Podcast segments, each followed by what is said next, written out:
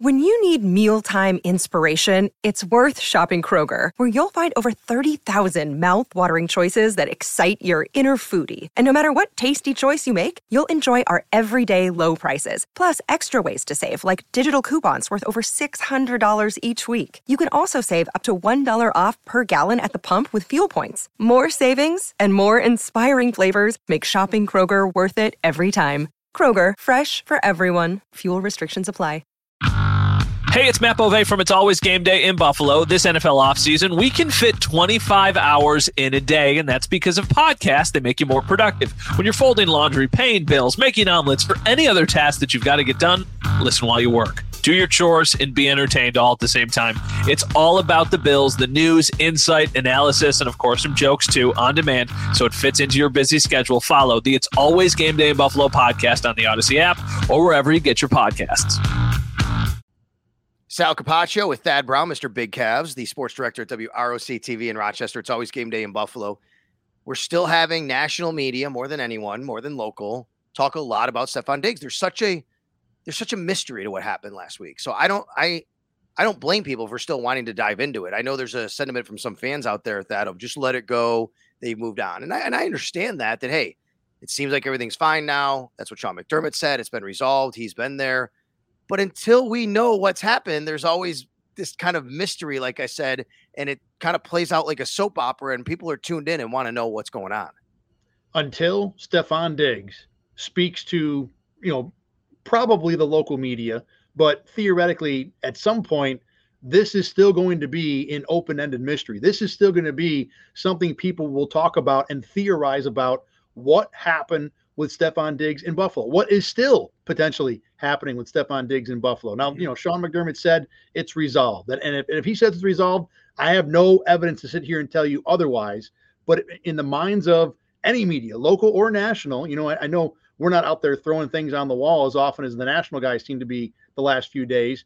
But you know, no, there are very few people in local media that have a concrete idea of what's going on. Probably, probably none of them. And until Stefon Diggs answers questions or at least says something about where he stands, what his you know uh, temperament is, and wh- where he is relationship wise with Josh Allen, Ken Dorsey, Sean McDermott, any of these people that theoretically could be the problem. There is going to continue to be talk about what is wrong in Buffalo, what is the issue with Stefon Diggs in Buffalo, and it's not going away until that happens. And and because of the way the NFL calendar is set up to where you know no one is going to have any access to any NFL player until late July, this is probably something that's going to, you know, maybe even dominate talk shows between now and then. In, a large part, also because there's nothing else going on. You know, if if we had the NBA Finals next week and the World Series the week after that and the College Football Championship the week after that, well, then Stefon Diggs would be, you know, pushed to the side a little bit. But in part because the Bills and Diggs have not put an end to this, and in part because there's nothing else going on, this is going to continue to be a fairly, I think, hot topic when it comes to national talk, national stories, national social media. You know, the reason why I think he needs to talk, and we've had this debate. F- fans, you hear it, I hear it. He doesn't know you guys anything. Why does the media want to, you know, keep hammering this? He, do, he doesn't have to talk to you. Well, actually, like guys really do kind of have to talk in the media. That's a separate issue, but there is a requirement for certain guys to talk at certain times and everybody to be heard from at some point. But the reason why is exactly everything you said is right. You know, until we know, right, what happened, there's always going to be there's always going to be this thing until he stops it. But why is that important to me is because this. Once we know, then it's going to be a little bit easier to understand as the season goes on and think about if those things come up again. For example, if he says, "Hey, I was really upset about not being targeted." Well, guess what? Then in week 2 or 3 if he's not being targeted, aren't we all going to wonder is he going to be upset again? Um, if he says that's not the reason, it's just as important for us that that if week two or three he's not being targeted, I don't think he's going to say, yeah, he's all right. He he wasn't mad about that. To me, that's what it is. It goes into the season with everyone wondering, and every time time something happens, people might be wondering either A, is he upset about this particular thing or issue?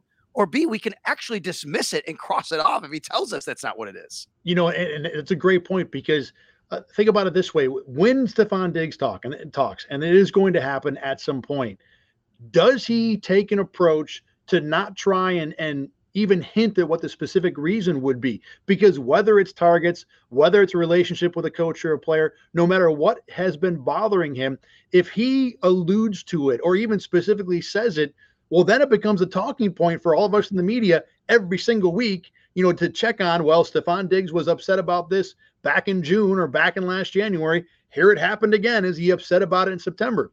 So does he address it specifically at all? Or does he try and, you know, play it from a team point of view where I think the goal would be let's make this not a distraction. If Stefon Diggs talks about it very vaguely or even, you know, totally dismisses the idea there was ever a problem to begin with, which I think is a distinct possibility, then there doesn't become, like you said, how many targets did he get this week? What's his reaction when Josh Allen overthrows him? What's his reaction when he walks to the sideline or when he's near Ken Dorsey, you know, in a in a practice setting? It allows the Bills and, and you know potentially Diggs to to take whatever this is and push it to the side depending on how he reacts to it. And then, you know, I think Stefon Diggs is a, a smart enough guy to understand that what he says will have repercussions beyond just whenever that press conference is in likely late July or early August. So how he addresses this, you know, uh, you know, might be even more important than when he does it or or any specific problem he brings up.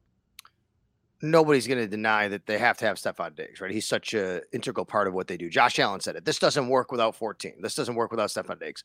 We all know that.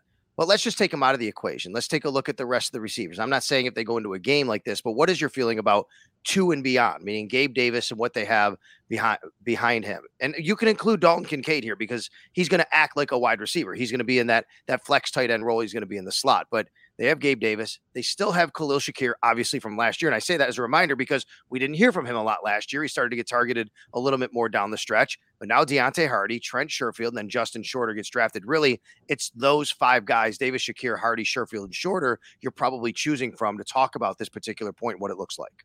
I think there's a lot of potential there. There's a lot of possibility there. I mean, you know, you go up and down that list. I love Dalton Kincaid as a first round pick. I think this is a guy that can be an absolute weapon at the, you know, tight end, hybrid receiver, whatever you want to call him. You know, I think we've seen what Gabe Davis can do. I mean, the 200 yard playoff game against the Chiefs a couple years ago. There have been moments where it looks like he can be a, a difference maker as a number two receiver. Uh, Deonte Harty, I mean, this is a guy that can flat out fly. And, and the biggest issue with him so far has been injuries. You know, when he's on the field, at least his most recent season, he was seemingly had the potential to be a pretty dangerous receiver. Even Trent Sherfield, you know, a guy that's been, I think, generally a special teamer primarily. Last year in a Miami offense where you had, you know, a quarterback at the top of his game, an offensive coordinator that knew what he was doing.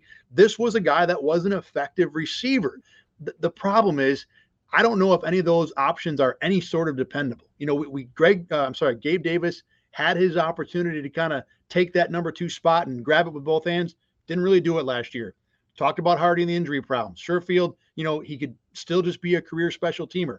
I love Kincaid, but rookie tight ends, you know, generally they top out about 600 yards, and, and that's like 40 yards a game. I don't know if that's going to be enough of an impact to really change what the Bills have behind Stefon Diggs. I'm encouraged that there are so many options. You would think at least one of those guys is going to pop and, you know, overperform what probably the, the mean, you know, expectations would be for that guy.